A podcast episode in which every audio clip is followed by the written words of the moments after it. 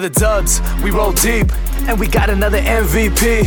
Steph Curry with the shot, Draymond with the block, KD pulling up for the three. Splash. We got Clay going off, we got Iggy with the sauce, and Zaza tearing up the key. Stacks. Livingston hit it with that turnaround jumper. Fans showing out their strength in numbers. Dub Nation, stay patient, we'll get another ring right now. We chasing, they hating, complaining. Another super team, nah, that's basic. We got mad ambition, and we on a mission. Steve Curry, yes sir, making big decisions. Whole team putting work every day. Yo, we the Warriors, we do it for the Bay. Out the noise, we just doing our thing. Locked in, we just making it rain. Selling out every home game.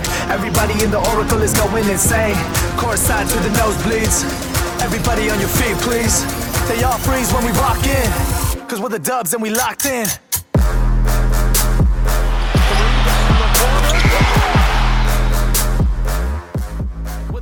Los Warriors son ya una dinastía.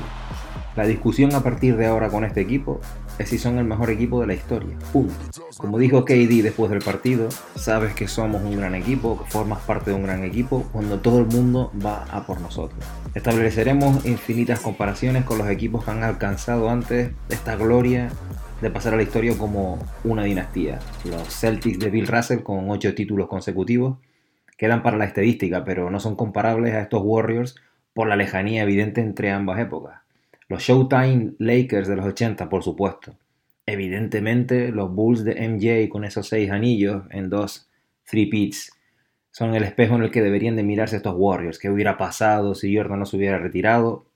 Evidentemente todo esto queda para el folclore y la habladuría ya clásica de, este tipo de conversaciones. Los Lakers de Shaq y Kobe, que creo que se le quedan un poco cortos ya a estos Warriors, ya que a pesar de, de haber conseguido un tendrían que haber gestionado mejor la química entre estos dos animales y haber tenido algún anillo más. Evidentemente, los Spurs de Popovich, que seguramente sean el equipo de este selecto club que haya ganado más sin Big Threes, Big Fours ni, ni, ni nada parecido. Otra cosa que además me parece a mí que convierte a este equipo en único, no solo es la estadística, estos tres anillos en cuatro temporadas, no solo es que aparezca en Google eh, como Clay Thompson, Clay Thompson que lo buscó después de, haber conseguido que aparecía ya que tenía tres anillos, que era un jugador que tenía tres anillos, no solo que aparezca como decía en Google, sino que tienen un estilo de juego propio. Cuando consiguieron su primer anillo, este equipo nos sorprendía a todos. Este equipo de, los Splash Brothers en principio con, con Steve Curry y Clay Thompson. Se le unió posteriormente KD, pero este equipo cambió el baloncesto como lo entendemos hoy en día este equipo nos eh, abrió el campo a la, ya no solo a que jugadores eh, grandes tiraran de fuera, sino que se consiguieron una canasta de, prácticamente de medio campo sin aparente dificultad. Estos Warriors son, por méritos propios, una dinastía. Y este episodio 33 de The Monte Carlo Scrimmage Podcast es mi pequeño homenaje a este equipo.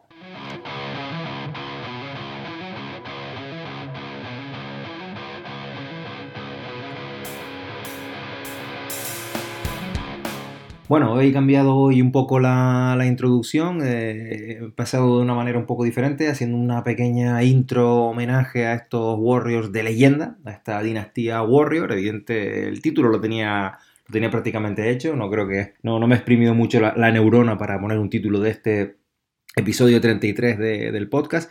Este episodio que creo que va a ser el penúltimo de esta primera temporada porque tengo ganas de hacer un... Pensaba hacer hoy un episodio de finales de la NBA más un mock draft, pero, pero me pide el cuerpo hacer un mock draft entero y, a lo mejor algún tipo de, digamos, de un colofón cierre de temporada, pero en fin, eh, hoy dedico eh, el programa a estas finales de la NBA y, seguro que otro episodio más de, Mock Draft y probablemente con eso acabo la, primera temporada la primera temporada del podcast. Del podcast. Retomo ya el ritmo habitual del, del mismo, a pesar de esta intro un poco diferente.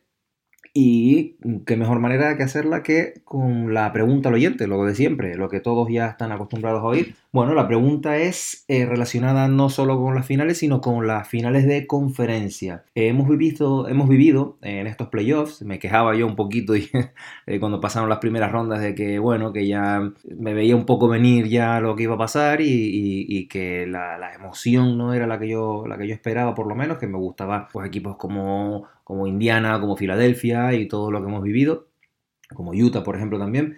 Pero eh, al final, eh, dos, finales de conferencia, las dos finales de conferencia, eh, hemos tenido dos séptimos partidos. Esto no ocurría desde 1979. Y la pregunta es qué equipos, qué cuatro equipos fueron los que disputaron estas finales de conferencia. Y antes de darle el grueso del programa a estos Warriors de leyenda, la actualidad, que evidentemente hay mucha por todo el tiempo que, he dejado pasar entre, entre episodio y episodio, que, que prácticamente ni me acuerdo cuándo fue ya el episodio 32. Estamos ya todos en clave veraniega, aunque parece que el clima no acompaña. La actualidad.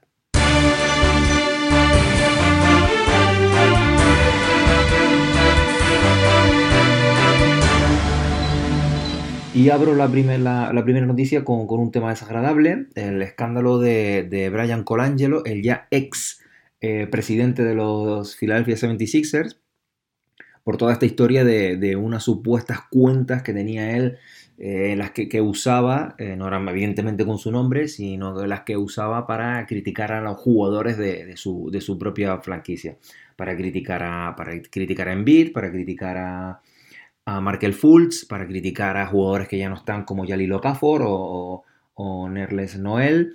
Y, que al parecer se mm, eh, no, se ha esclarecido, los, los 76ers contrataron una eh, fuente independiente al club para investigarlo, para llegar al fin de este asunto. No sé si ahora que ambas partes han decidido eh, separar sus caminos profesionales y, ha acabado esto con el despido o la renuncia pactada de Colangelo, eh, esta, esta eh, investigación no, no, culminará, pero la cosa es que eh, es, un tema, es un tema complicado y que sobre todo deja muy en entredicho el futuro profesional de... no, no, veo ningún equipo que vaya a, a confiar en, en, él. No vaya a confiar en él como directivo. Si, si, supuestamente él o su mujer o alguien muy cercano a su entorno utilizaba cuentas anónimas de Twitter para criticar a, para criticar a sus propios jugadores. De verdad que, que, cada vez que lo pienso, esta noticia la he tenido que mirar y remirar varias veces porque pensaba yo, yo claro, mucho me, alimento de, fuentes originales, ¿no? Fuentes americanas, oigo incluso podcasts a lo mejor locales para preparar alguna noticia que quiero ir, algún tema puntual. Y de verdad que digo, seguramente habré entendido yo algo mal la traducción porque que el propio presidente de un club cree cuentas ficticias para rajar de sus propios jugadores, a los que ha drafteado él, a los que ha traspasado, no, no, eh, no me cabe. Lo de la expresión de tirar piedras contra su propio tejado, en este caso, Brian Colangelo, te has quedado a gusto de tirarte piedras, por no decir otra cosa, contra ti mismo. No, no entiendo el beneficio que puedes conseguir y el riesgo es evidente. El riesgo es evidente que le ha costado el curro. Eh, no sé, no sé, no, no creo que que haya eh, ninguna explicación lógica para esto, probablemente no la sepamos nunca. Y probablemente también, como decía, ya una vez haya acabado eh, Colangelo no formando parte de los Sixers, esto, esto quede enterrado ahí en los archivos del FBI. Siguiente noticia, vamos a tener muchas de posibles rumores, movimientos acerca del draft, acerca de la agencia libre. Y a mí que quieren que les diga, ya a mí el cuerpo me pide marcha y es la parte que más me gusta, la más divertida esto de los traspasos, los movimientos y en la NBA, ya lo he dicho, aquel episodio loco de la agencia libre, eh, se, acercan nuevos tiempos divertidos, ¿no?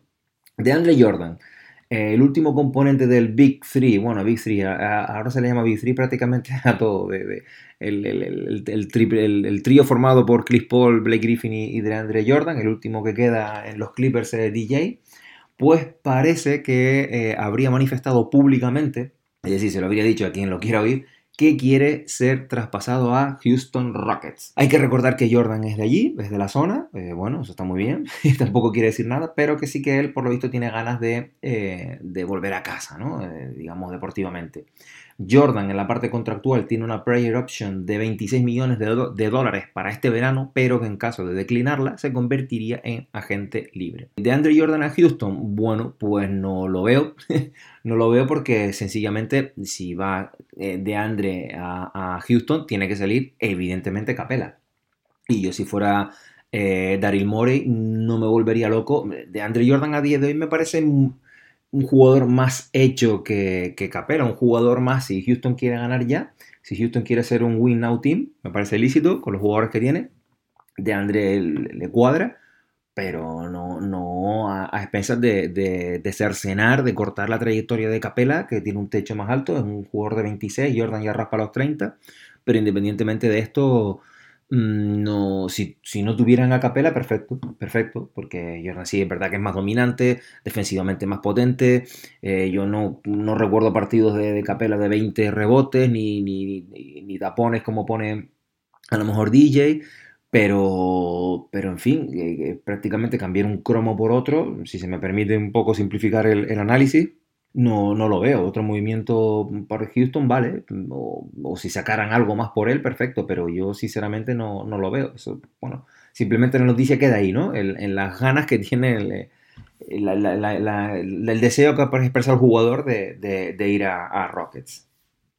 Más de agencia libre, bueno, eh, dos noticias que, ya también iré desgranando más adelante en el grueso del programa.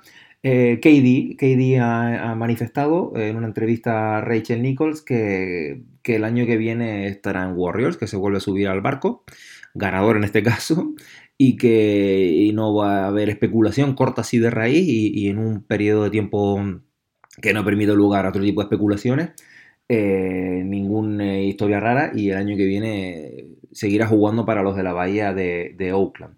Y al hilo de esto, y evidentemente luego lo, hilaré más fino en la parte de, Cleveland, en la parte de, las finales, eh, unas declaraciones de Chris Bosch en las que él dice que no, no tiene datos, pero que habla de su buen amigo LeBron James, recordar que jugaron juntos en esos Miami Heat campeones, eh, que él dice que tiene la, eh, Bosch en este caso la sensación de que LeBron irá a los Rockets. Bueno, evidentemente, tal y como leía alguien hoy, no me acuerdo quién, eh, es más divertido lo que queda ahora la, decisión. La decisión de, LeBron está ya como la tercera, la tercera parte, ¿no? De, Decision, ¿no? Va a ser más divertido que las finales de la NBA. pues, pues, yo la verdad que estoy bastante, estoy bastante de acuerdo. André Robertson, el jugador de los Thunder, jugador eh, importante para ellos, jugador vital, jugador, eh, el capitán de la defensa de los Thunder, ha sido sometido a una artroscopia recientemente en su rodilla izquierda como parte de su proceso de rehabilitación de la rotura de patela que tuvo y que le, truncó prácticamente eh, la parte importante de, la temporada. Así que esperemos que todo sea para que redunde en la salud del jugador y lo veamos pronto, lo veamos pronto defendiendo como, como, como hace él. Steve Clifford. Los Orlando Magic han contratado a Steve Clifford como su nuevo entrenador para las próximas cuatro temporadas. Recordar que Clifford fue entrenador de los Charlotte, Hornets hasta esta temporada y que los Hornets dejaron marchar, dejaron que se extinguiera su contrato, su relación contractual con ellos, después de haberse perdido 21 partidos por problemas de salud. Parece que está recuperado, que está perfecto y que y que su estado de salud es bueno y que, bueno, que, dirigirá a los Magic durante cuatro añitos. Anthony Davis, la ceja, jugador de Pelicans, tras su elección en el First Team All NBA, se convierte, esto le da derecho en ser elegible para firmar una extensión de su contrato, una Supermax Extension. Este posible contrato empezaría con un primer año de 39,7 millones de dólares para la temporada 2021 y el total del contrato haría que fuera de unos 230 millones de dólares y sería el mayor de la historia de la NBA. Ahí es nada la firmita que va a echar el amigo. Por otro lado, siguiendo con la franquicia de New Orleans, eh, han firmado los Pelicans una extensión del contrato de su coach, de Alvin Gentry, por la que, por la que esta extensión le garantiza su continuidad hasta la temporada 2021, de, perdón, 19-20, 19-20 y la 2021 supeditada a Así que parece que, buscando estabilidad, eh, uno de los equipos que, han sorprendido en esta postemporada.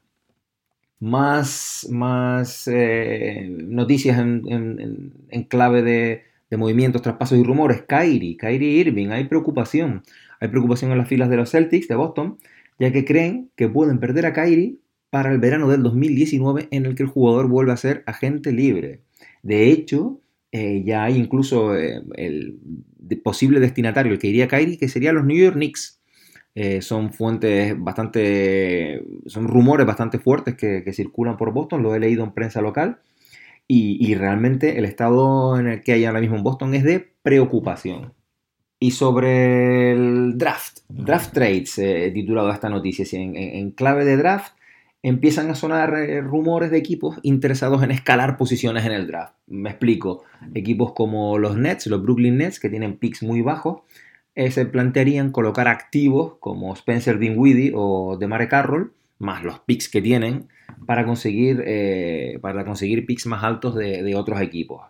También los Clippers se plantearían esta, esta estratagema y pondrían, por ejemplo, sobre la mesa el nombre de Tobias Harris, para conseguir escalar posiciones en el draft. Y también otro equipo acostumbrado a moverse en estos pantanos de, contratos y de historias y de proces, ¿no? ya saben a quién me refiero, los Sixers. Los Sixers también podrían plantearse algunos de sus actuales activos. La verdad que con todo esto del tanqueo y de estas historias de Sam Hinkie, tienen bastante, bastantes activos, bastantes jugadores con los que poder tradear y eh, buscar subir en, en este draft que se presenta no tan cargado como el draft anterior, pero sí un draft bastante bueno, una primera ronda diría yo, incluso me atrevería a decir bastante potente, porque sí que es verdad que se vaticina un draft del próximo año, del 19, con menos calidad, así que probablemente los equipos estén haciendo incluso sus proyecciones a, dos años vista y quieren amarrar fuerte para, para este draft. Y si hay un nombre, si hay un nombre que, suena fuerte para, para, dos nombres de hecho, son dos noticias prácticamente ligadas, de Andre Ayton, el ex Wildcat de Arizona, tras participar, esta noticia seguramente la habrán oído todos ya porque ha tenido bastante repercusión en redes sociales.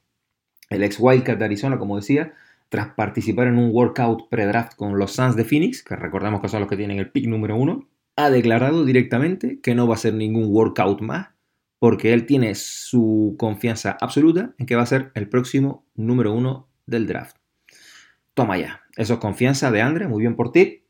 Pero eh, esto evidentemente ha desatado una serie de, consecuencias como la que comentaré en la siguiente eh, noticia. Y, alguna crítica como la de Marvin Bagley III, el exjugador de Duke, el Blue Devil, al que le ha parecido mal. Que de hecho, de hecho él creo que también tiene algún workout eh, garantizado con los Phoenix Suns y, le ha parecido un poco, de hecho ha hecho la típica declaración de que esto lo usará él como motivación para trabajar más duro, para ser mejor y todas estas historias ahí americanas que tanto nos gustan. Y, ya ves, eh, de Andre, que todo lo que se diga tiene sus repercusiones. Está muy bien por ti, por la confianza que, que emanas, que transmites, pero no le sienta bien a todo el mundo. Luca Doncic decía que esta noticia de DeAndre Ayton tiene una serie de consecuencias y es que parece que, este, eh, esta vorágine de acontecimientos que ha generado la, autoafirmación de Ayton en decir que él va a ser el número uno, hombre, pues a nadie se le escapa que tras hacer un workout, él ha dicho que nadie se lo había garantizado y tal, pero bueno, esto al final es un negocio y probablemente eh, tanto el GM de, Phoenix como, como, el entrenador, que, sabemos que es el entrenador de la selección eslovena, ojo con esto, el, manido asunto del, de, de, Koskov, del entrenador de el, en el europeo, en fin. Lo cierto es que de Andre Ayton se postula como claro número uno, parece ya de este próximo draft, pero eh, Luca Doncic que sigue estando ahí. Se hablan algunos mock por ahí que ya cae hasta el 3, hasta el 4. Bueno, ya veremos. Tranquilos, no desesperen. Ya llegará el mock draft de The Monte Carlo Scrimmage Podcast y es donde mejor informados van a estar. Pues la noticia de Doncic, que me he ido un poquito por otras historias, el dueño y el general manager de Sacramento Kings, el general manager hay que recordar que habla de Divac, han estado aquí en Madrid viendo a Luca, viéndolo en el en los playoffs de, la, Liga CB. Y, es un claro, pues como decía antes, top. Como mucho me, atrevería a pronosticar, muy mal se le debería de dar para que no fuera un top 5. Pero de todos modos, eh, aunque hayan venido a ver a, a, a, Doncic, perdón, los Sacramento Kings, hay rumores de, he leído en prensa local de, los Kings, que les estarían planteando draftear un hombre grande, tipo Marvin Bagley, tipo Bamba, eh, porque quieren cambiar un poquito la, rotación de hombres grandes que tienen porque no tienen prácticamente ninguna confianza en los jugadores que tienen, como Willie Corley Stein o, ya el veterano Zach Randolph. Así que probablemente, aunque evidentemente la conexión está ahí, incluso con, con Bogdanovic, eh, con Bogdanovic, con Divac, pues puede ser que no, no, les interese. Es verdad que es que Sacramento tiene cantidad de jugadores exteriores, de, Aaron Fox, eh, Buddy Hill, eh, Frank Mason, eh, mucho jugador exterior, mucho jugador exterior joven y, pasaría un poquito lo mismo que pasa con Phoenix con, Booker, ¿no? En cualquier caso, en cualquier caso lo veremos. Otro nombre más de importancia en el, en el draft es Mobamba. Eh, lo apunté en redes sociales para los que siguen las redes sociales del podcast, que un rumor que comentó en su podcast el gran Sam Vicini, que al parecer habría un interés de Boston Celtics en cambiar nada menos que a Jalen Brown por el quinto pick de Dallas si este pick les garantiza draftear a, Bamba. Bueno, yo también lo comenté, yo no yo no, yo no lo haría, Danny Ainge, si me vas a llamar ahora y lo comentamos, te diría por qué. Pues sinceramente creo que es más interesante hoy en día en el esquema de, por el que se mueve la NBA mantener un juego potente como el que ha tenido Boston este año en las salas, ¿no? Esa, esa conexión de Jalen Brown eh, más Tatum, y me ha parecido súper eh, versátil, flexible, grandes defensores. Un, buen defensor en, las salas te garantiza mucho y de hecho Boston ha estado a, nada de jugar una final de la NBA. Cambiarlo por Bamba, hombre, Mo Bamba te puede dar mucho, pero es que tienes a Big Al, mm, a la Horford y no lo sé, no lo sé. Mm, eh, yo no lo veo, esa es mi opinión. Si alguien de los Celtics me quiere llamar, lo, hablamos y lo discutimos, pero bueno, ahí, ahí dejo la noticia. Y por último, para acabar la sesión de las noticias, un nombre que, pues, como digo siempre, ha estado siempre permanente. Eh, de verdad que a veces pienso que como machaco los guiones unos con otros, digo, ¿se me habrá quedado? No, siempre está ahí. Kawhi Leonard. Sí, Greg, Greg, Popovich y Kawhi Leonard se reunirán antes del draft del próximo 21 de junio para que el, el coach Popovich pues digamos que lime, lime asperezas con, tras, una, tras una temporada, de, por decirlo suave, tumultuosa en la, en la, franquicia tejana, con toda esta historia de Kawhi. Parece que, que Popovic va a ir pues a fumar la pipa de la paz con Leonard y, a limar asperezas. La relación ha quedado muy desgastada, dinamitada, astillada por esta eh, tira y afloja, esta tirantese. Y, Popovic quiere hacer tabula rasa, resetear, que es este Kawhi está prácticamente sano, eh, por lo que he leído. Y que empiece la temporada que viene como de cero y que corra aire fresco por, por San Antonio. Así que parece que, positivo, ¿no? Que, se, por fin termine este dichoso tema de, de Kawhi y su, y su lesión. NBA season. There's the buzzer. There's a new dynasty in the NBA. The Golden State Warriors champions once again, back-to-back titles, three in four years, and the latest with a sweep. Y ahora sí, tras, tras este repaso amplio y generoso a, la, toda la actualidad y lo que nos queda, y lo que nos queda, porque la NBA no para de generar, el, básquet, el básquet colegial también, el básquet también, hay, hay noticias, hay temas un poquito más, no, me no he querido meterlos en el tema de noticias, temas de de a lo mejor de calado de, cambios de, la competición, toda esta historia para evitar todo este tipo de escándalos que han azotado al básquet, al básquet colegial este año. Hay, hay, comisiones incluso viendo si se cambian reglas de elegibilidad desde la NBA, la regla de los one and done, a lo mejor eliminarlas. Bueno, hay un montón de movimientos por detrás. No me ha parecido meterlo ahí como una noticia suelta, sino a lo mejor, pues, a lo mejor si, si hay una segunda temporada del podcast y comienzo pues eh, con muchas novedades ya puedo hacer un, episodio especial dedicado a estos cambios en la, posibles cambios en la regulación de la, del baloncesto colegial, en fin, bueno, eh, mucho por ver. Como decía, eh, acaba ya la NBA, los Warriors son campeones, tras aniquilar, pulverizar, cualquier adjetivo me vale, a los Cleveland Cavaliers en cuatro partidos.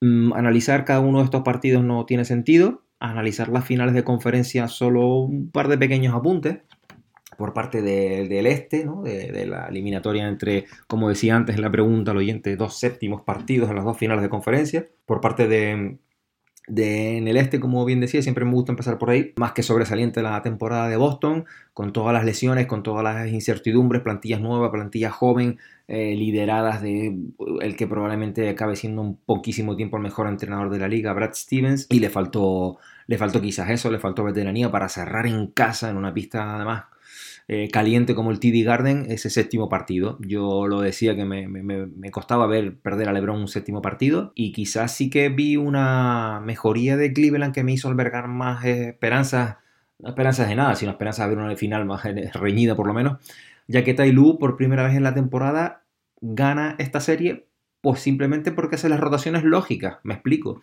Pone en pista el quinteto titular lógico y evidente.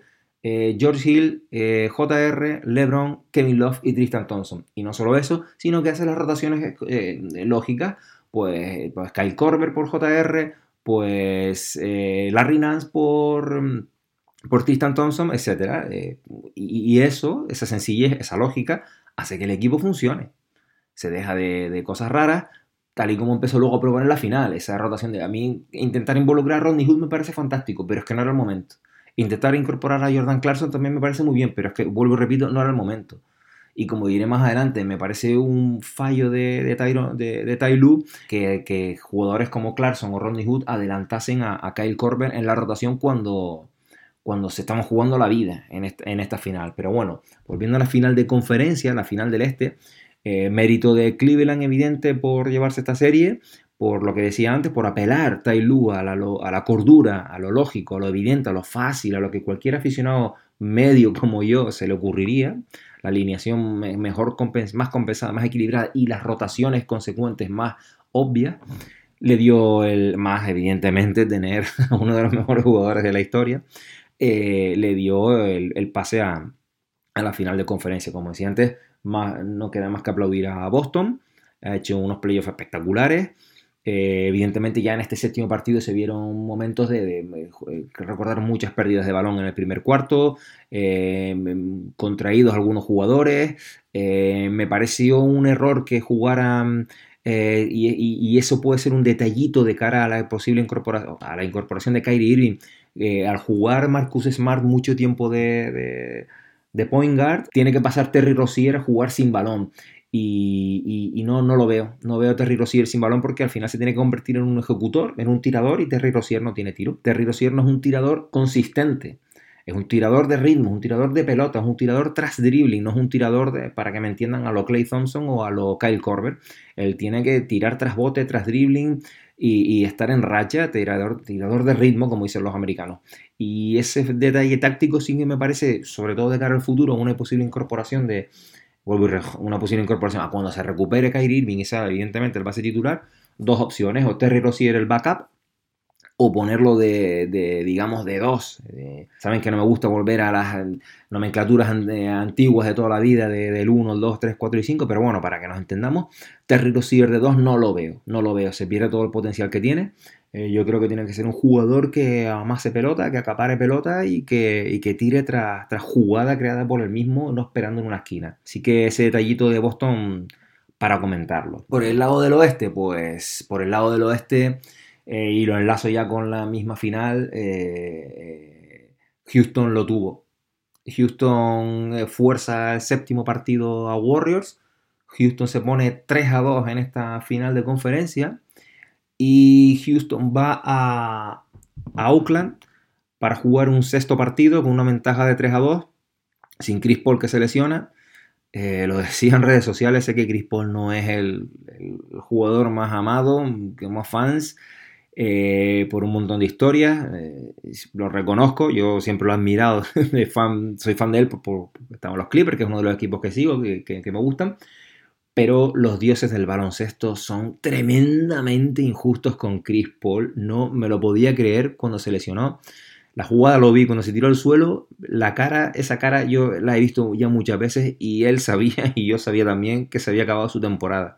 Es que cuando lo vi en el suelo vi esa carilla digo, no me lo puedo creer la lesión de dedo en la serie contra Portland hace dos años con los Clippers.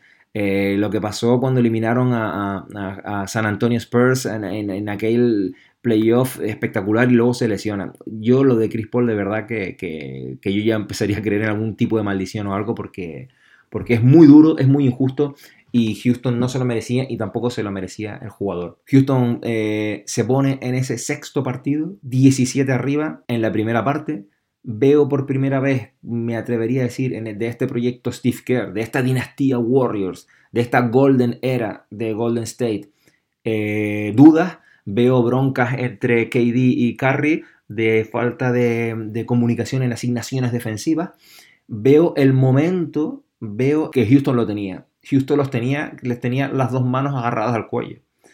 Pero en un tercer cuarto clásico de los Warriors, liquidan el partido, liquidan la serie liquidan la serie. El séptimo partido, mm, sinceramente, me parece un trámite. No quiero entrar en los 27 triples seguidos fallados por Houston, que la verdad que debería entrar porque tiene guasa la cosa. Pero el momento fue esa. a, Rockets le faltó media parte nada más para eliminar a, Golden State. Los tenían. Todos los que vieron ese partido seguro que coinciden conmigo y todos tuvimos esa sensación. Cuando se fueron al descanso, dice: Ojo, ojo, ojo, que estos los tienen. No, no creo que deba pasar desapercibido. Si Rockets quiere hacer un super equipo y quiere postularse como el equipo candidato a cortarle las siete cabezas al monstruo de la bahía de Oakland, ya sea incorporando a LeBron, ya sea incorporando a Paul George, ya sea incorporando a, quien sea, no, no debe pasar, digamos, desapercibido los es que no tampoco voy a decir malos partidos de Harden, pero no es Harden de playoff el Harden de la regular season. ¿eh? No, eh, no recuerdo ningún partido de, las finales de conferencia que, me volviera loco Harden. Era más bien el típico partido de que, claro, si tiras 150 tiros vas a acabar metiendo 30 puntos, y es que es normal, pero eh, no sé si fue hasta entre el segundo y el tercer partido se pasó partido y medio sin, sin meter ni un triple. Pero no porque no tirara, sino porque no los metía. Y muchos de ellos esto también es complicado de analizar porque decir que son malos tiros, también los que mete Curry, millones de ellos son malos tiros. O sea, esto de la NBA es una liga en que hay muchos tíos que hacen tiros espectaculares, tiros dificilísimos y tiros complicadísimos. Y esos tiros son los que los entrenadores dicen que son malos tiros. Es decir, esas mandarinas que tira Harden, claro, las tira Harden y es que no suele meter, pero en este caso no he tenido, no he tenido acierto. y mi reflexión iba un poco por ahí. Recordemos el playoff que hizo el año pasado, ese partido nefasto contra San Antonio Spurs, eh, que acabó con, esa imagen muy gráfica del tapón de Manu Ginobili a, medio por hora, que le robó la cartera como un niño de, de primero de infantil. Y acabó este año otra vez con no una imagen tan mala de Harden, pero por lo menos no una buena. Entonces, si yo quiero construir un equipo ganador, bueno, un equipo que, que intente cortarle la cabeza a estos Warriors, a esta dinastía de oro. Mm, habría que mirar esta historia de Harden, no sé si dosificarlo mejor, eh, no, no, digo de cambiar el estilo de juego, a mí me parece lícito, no, voy a defender que Houston eh, perdiera por, por, un, partido que, que, falla 27 triples seguidos, pero es que sabíamos que iba por eso.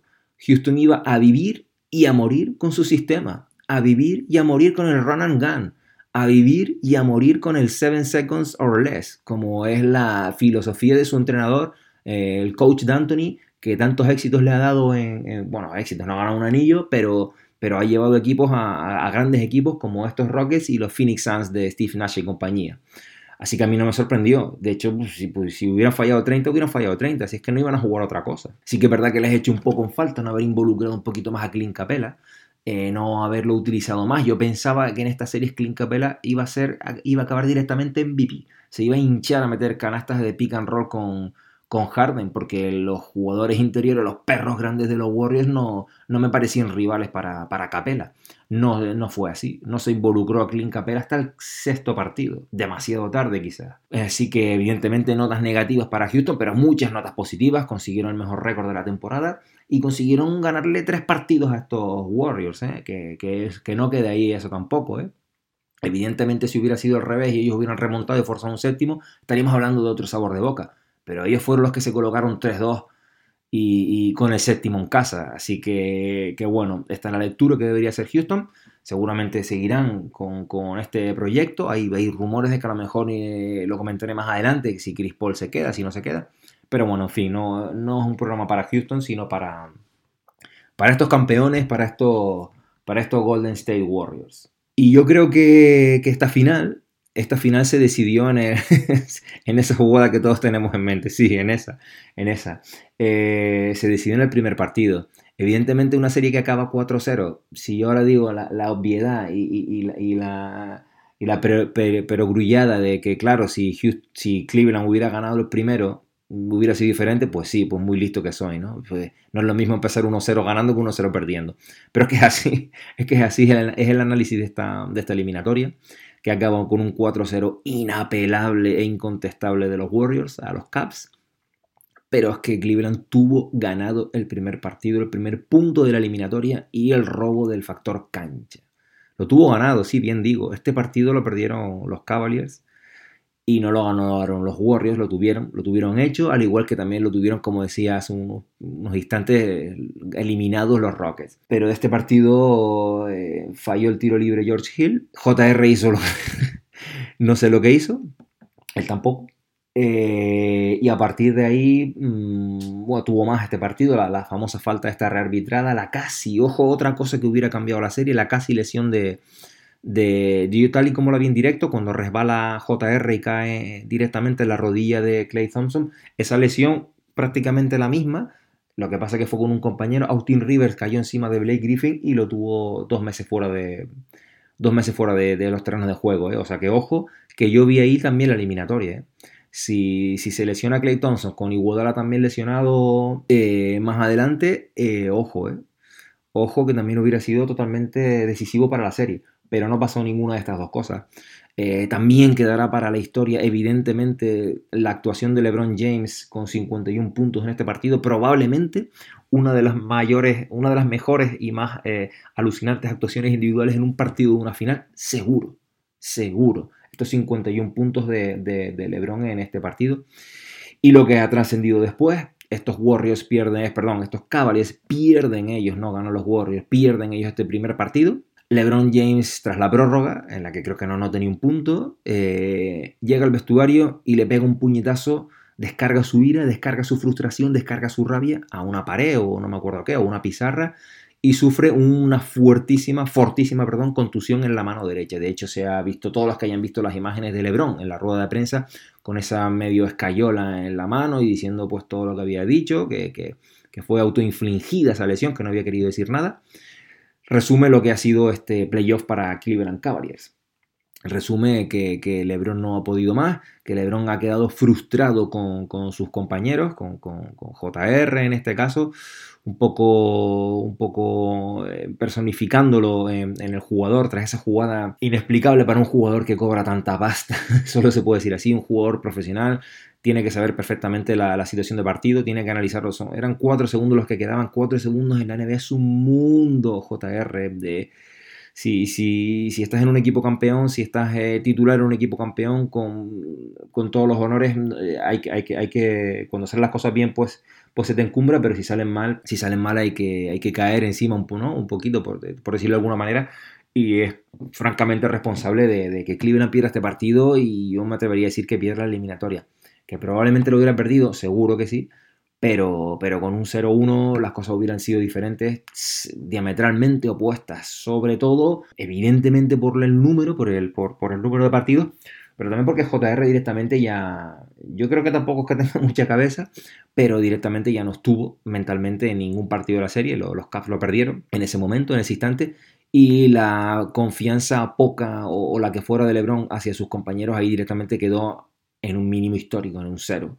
De hecho, eh, creo que coincidirán conmigo que, Cleveland ya directamente el, cuarto partido, el que supone el, punto definitivo para la eliminatoria de los Warriors, lo tiran en el tercer cuarto. Ya se ven gestos de los jugadores que no, el mismo LeBron dejando espacios en defensa, eh, se borraron, directamente se borraron. Así que se podría hablar un poquito, ha quedado un poquito ahí, pero yo creo que me lo tildaría casi casi de medio escandaloso la segunda parte entera de, de, los Cavaliers en este cuarto partido, en casa. Es una manera un poco fea de, es un poco fea de, perder y, bueno, quizás de, despedir al mejor jugador de su historia de, esta manera. En fin, por parte de, los Warriors, me gustaría hacer mías unas declaraciones, una reflexión que hacía Steve Kerr tras el tercer partido y que venía a decir, les recomiendo que, que las oigan, lo difícil que es defender hoy en día la NBA. Él un poco hacía la comparación de, la época suya y que tener un tipo como Kevin Durant, un 7 pies, que se tira para atrás desde media pista y que mete un triple, pues como si metes una bandeja. Curry, que, evidentemente puede tirar con un tío poniéndole una, mano en la cabeza. Clay Thompson, pues le da igual lo, mismo. LeBron James, que, agacha la cabeza y, embiste a un, muro de hormigón. Todo eso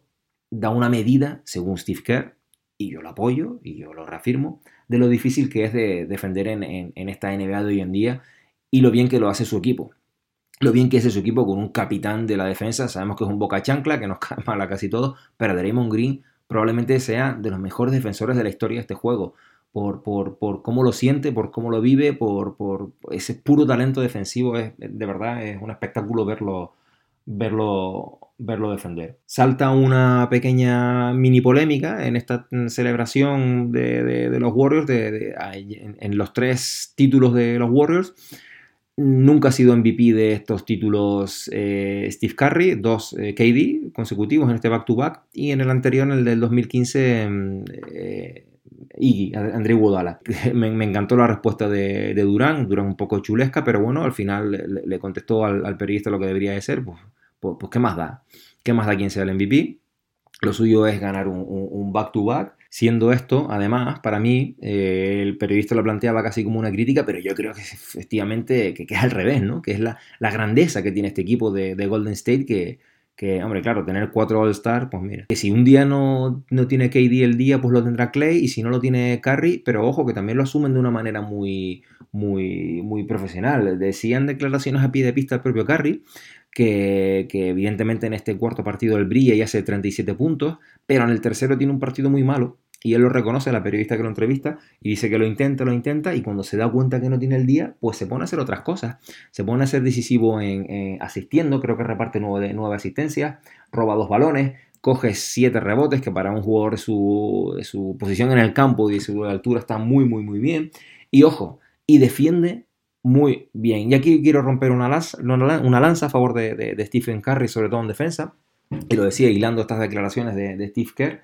Eh, evidentemente Curry no es Draymond Green, pero me gustaría que vieran eh, en este cuarto partido como evidentemente la NBA también es un juego de, de, mismatches, ¿no? De lo que llaman ellos, de, de, cambiar designaciones defensivas. Es decir, si no, tampoco hacía falta fijarse mucho, pero eh, un ataque de Cleveland era prácticamente una búsqueda de LeBron James buscando que se desajustaran mediante bloqueos las defensas para que él fuera defendido por Curry. Bien, una y otra vez buscaba LeBron este de emparejamiento favorable a él, evidentemente por el físico de uno y por el físico de otro. Pero lo que yo quiero aquí hacer notar y lo que quiero alabar es que Curry nada más lejos de la realidad, que no se achicaba, Curry no rehuía el enfrentamiento y de hecho en este último partido creo que, por, lo menos uno seguro, pero creo que le fuerza dos faltas en ataque a, LeBron. Es decir, Curry se cuadra delante de LeBron, mantiene firmemente la posición defensiva y fuerza dos eh, jugadas, dos acciones favorables a, su equipo con faltas de, en ataque de, LeBron James. Esto me parece algo que queda, que queda desapercibido, algo que no, que, no, que no aparece tanto en los titulares, pero que para mí da una medida de lo duro, de la dureza de, Stephen Curry, que siempre nos quedamos con su triple, siempre nos quedamos con, su, con el jueguito del protector de la boca, eh, pero con la parte más frívola del jugador, pero, pero yo quiero aquí... Eh, eh, como decía antes, dar un contrapunto de la dureza que tienen todos estos jugadores. Clay Thompson también con molestias de la rodilla que ha jugado también y no ha trascendido nada y, que lo fácil y lo evidente es quedarse con, los Splash Brothers, con los Dub Nation, con toda esta historia, pero creo que los Warriors son un equipo duro. ¿Y cómo se presenta el futuro para, Warriors? Pues, pues halagüeño, lo comentaba antes. Eh, KD ya, ya, ha dicho que, se queda, que se, que, se une, que, vuelve a, a, volver a capitanear estos Warriors para seguramente un tercer anillo consecutivo, un three-peat y no, no hay en el horizonte cercano de Warriors nada que les pueda afectar a nivel de, estabilidad. Eh, nada que pueda eh, hacer tambalear este proyecto diseñado a las mil maravillas por Bob Myers y ejecutado perfectamente por Steve Kerr. Clay Thompson no hay algo de, preocupación, entre comillas, por parte de Clay Thompson, no para este verano, sino para el siguiente, ya que el jugador al caso contrario, como les comentaba la noticia de Anthony Davis, eh, Clay no fue elegido en el First Team All NBA.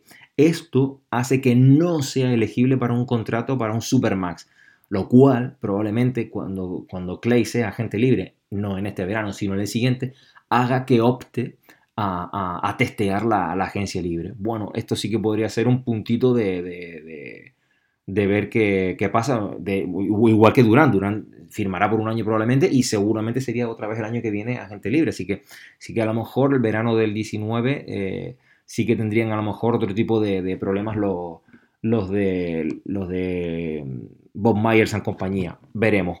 como decía antes, por ahora, en el plazo de una temporada entera, no creo que tengan ningún problema. Es más, yo creo que cada vez cuento con un roster más completo, más, más compensado.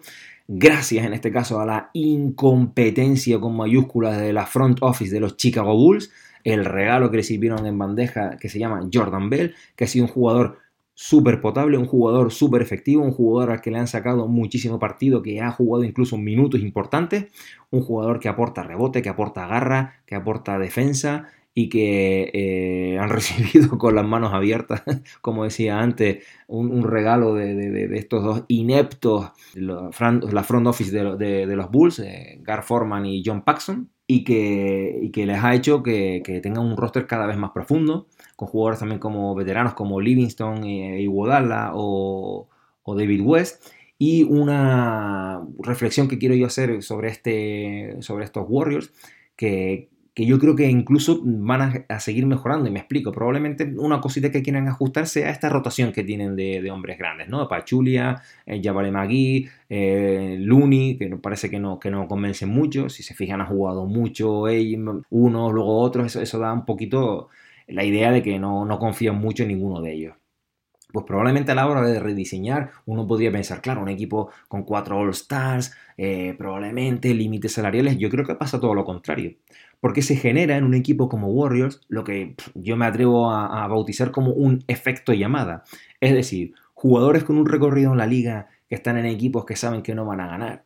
Jugadores que todavía le quedan 3 hasta 4 años de baloncesto bueno, que digan, yo ya mm, el tema económico lo tengo más que cubierto, rebajo mis pretensiones y me voy a un equipo para ganar un anillo, como ha hecho por ejemplo David West, que estaba en equipos eh, un poco ya, no voy a decir sin pena ni gloria, pero era un jugador bastante potable, que yo creo que llegó a ser alguna vez All-Star y que no iba a ganar ningún anillo. Decide firmar por los Warriors y dos anillos que tiene ya para la buchaca. Así que yo creo que todo lo contrario, el futuro para los Warriors creo que no puede ser más, más, más brillante.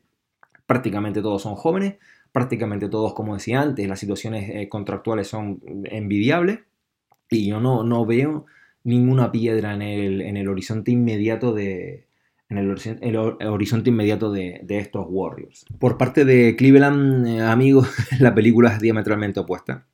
Por parte de Cleveland, dependerá eh, evidentemente el futuro, el presente y el destino en general de la franquicia de la decisión de LeBron James. De hecho, dependerá toda la liga, toda la NBA, todo el universo NBA, todo el reino NBA de lo que diga el rey. De la decisión de LeBron James este verano dependerá, está claro, el futuro de los Cleveland Cavaliers.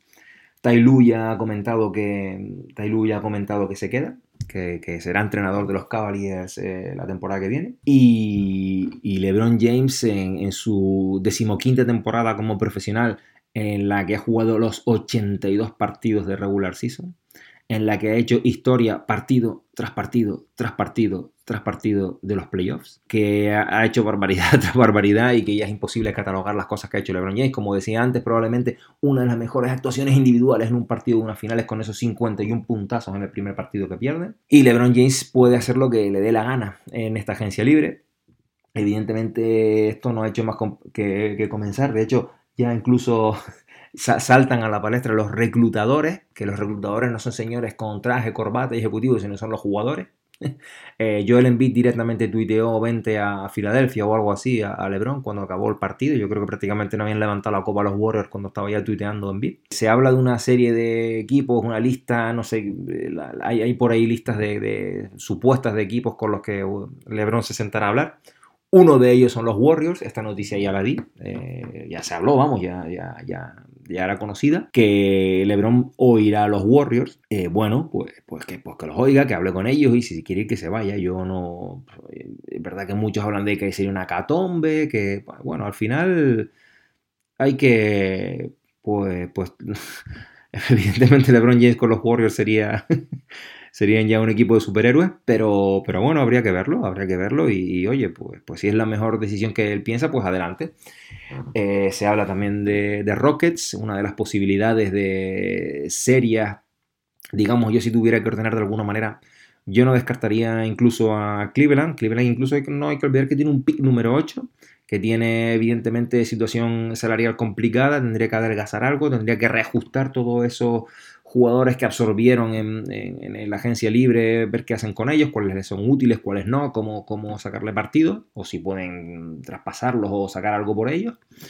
Pero, pero tienen un pick número 8 de este draft que va a ser un draft muy bueno. Es, verdad que no vas a supeditar eh, tu futuro inmediato a un chaval de 18, 19 años, pero, pero bueno, eh, si el estado físico en el que está LeBron, nadie le augura una, una retirada temprana. Así que bueno, una opción evidentemente es quedarse en Cleveland.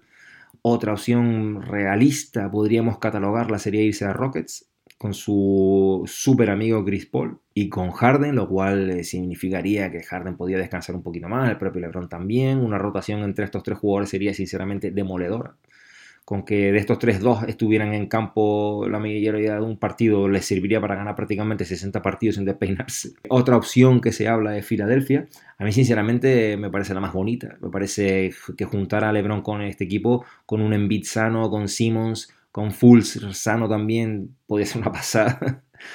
Se habla también de Lakers, se habla también de Lakers, esa opción ya me la creo menos, a mí a nivel deportivo no tiene sentido ninguno. Otra cosa que LeBron diga, bueno, pues, pues tengo mi mansión ahí en Los Ángeles, quiero rollo Hollywood, quiero rollo estrellato, pues muy bien. Y luego también se habla de, destinos como Knicks, que también me lo creo un poco menos.